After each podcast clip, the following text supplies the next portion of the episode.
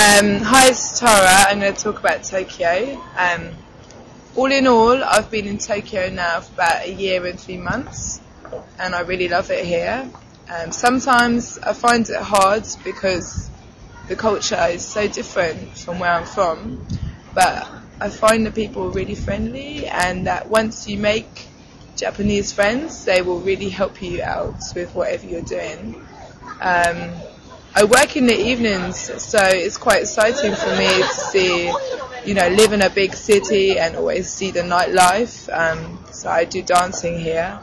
Um, I've had a lot of good experiences in Tokyo, some of the best times of my life. So, yeah, I'd like to stay here a bit longer, um, especially because I like looking at Japanese boys.